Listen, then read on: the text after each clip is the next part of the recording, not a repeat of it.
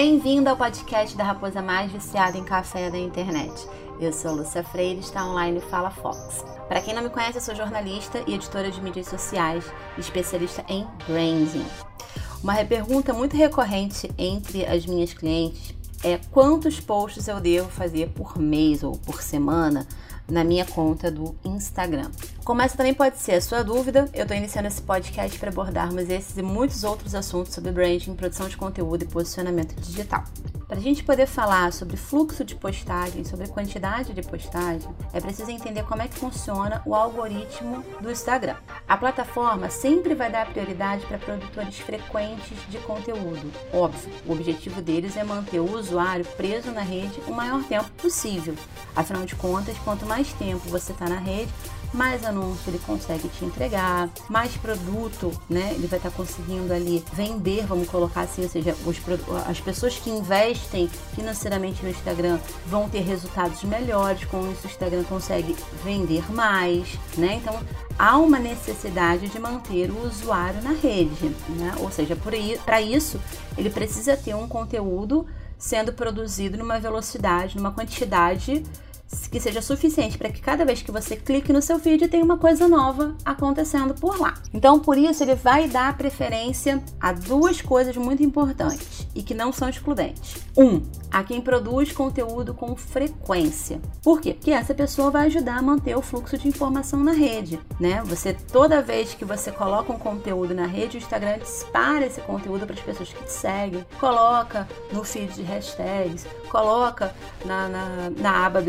explorar, né? Então ele quer cada vez mais distribuir o seu conteúdo. Só que essa distribuição está imediatamente ligada ao segundo ponto, que é a qualidade do conteúdo que você está produzindo. Ou seja, você tem que produzir com uma certa frequência, mas você também tem que produzir com qualidade.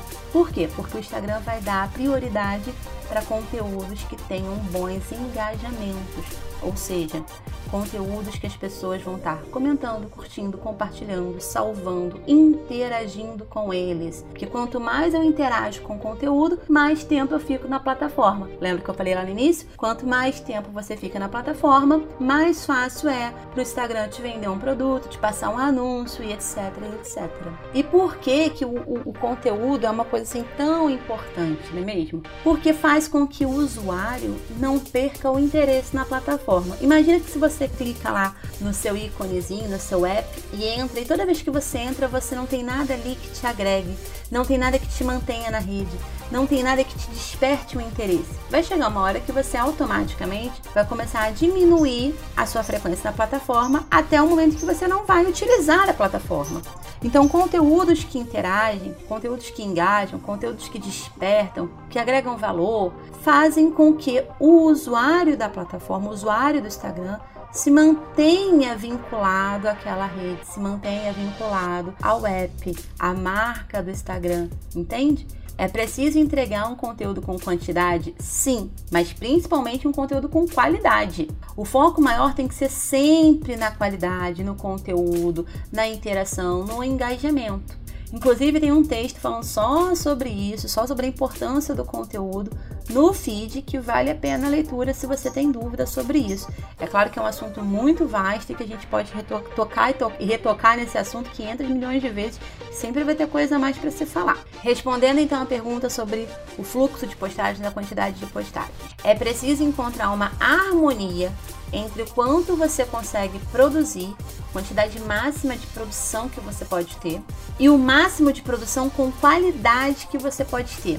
O ideal é sempre manter a rede ativa o máximo de tempo possível, mas sem perder, obviamente, a qualidade do que você está colocando lá. Se existir possibilidade, produz conteúdo diário. É o que hoje eu mantenho com os meus clientes aqui na agência. Se render mais de um conteúdo por dia, maravilhoso. Agora, se você precisar colocar dia sim, dia não, não tem problema também. A gente vai compensar, a gente precisa compensar a falta do conteúdo, por exemplo, nesse dia não, com conteúdos muito bons no dia sim. Então a gente vai estar tá fazendo um equilíbrio na balança entre quantidade e qualidade qualidade, né? Essa balança sempre precisa estar bem equilibradinha. Com um bom plano de conteúdo, é possível produzir em escalas maiores, né? Ou seja, é possível você produzir em maior quantidade sem perder qualidade. Se você tiver um bom plano, uma boa estratégia, uma boa organização, você não vai ter perda no processo, você não vai ter desgaste no processo. E como é que faz um plano de conteúdo? Tá, isso aí é um papo para um outro café. Se você quiser, eu topo ouvir falar aqui com você sobre isso num outro dia. Mas senão a gente não vai acabar essa conversa nunca e a gente vai entrar cada vez num tema, cada vez num tema, cada vez num tema e não, não fecha o circo, né? Então, para encerrar, procura produzir o máximo de conteúdo com a sua máxima qualidade, com a sua máxima excelência. Procure produzir um conteúdo ali realmente que engaje, que encante, que interaja, que faça com que as pessoas queiram salvar, compartilhar, comentar. E aí depois você vai tentar aumentar essa, essa, esse fluxo, esse número, né? Então, se eu só consigo produzir três conteúdos por semana, eu vou produzir três conteúdos muito bons. Se eu consigo produzir 5, eu vou produzir 5 muito bons. Se eu consigo produzir 7, eu vou produzir 7 muito bons. O que não pode é passar de 7 para 14 e diminuir qualidade. A gente não quer entrar lá no nosso vídeo e ler de novo a mesma coisa que eu li há dois dias atrás. Eu não quero entrar lá e ver mais do mesmo. Para mais do mesmo, não coloca.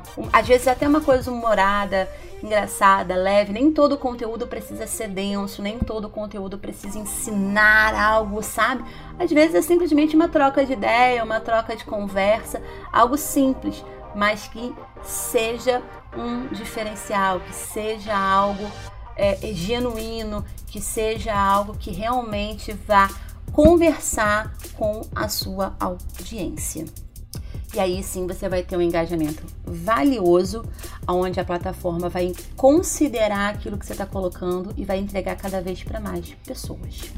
Certo? Por hoje é só que meu café não pode esfriar, né? Eu preciso terminar aqui. Para mais conteúdos como esse, me segue lá no Instagram, FalaFoxAgência. Tem dúvida sobre postagem ou outros temas que envolvam todo esse universo do branding, do posicionamento digital, Instagram, Pinterest enfim, manda uma mensagem para mim, quem sabe eu posso te ajudar. E eu te espero aqui no próximo episódio.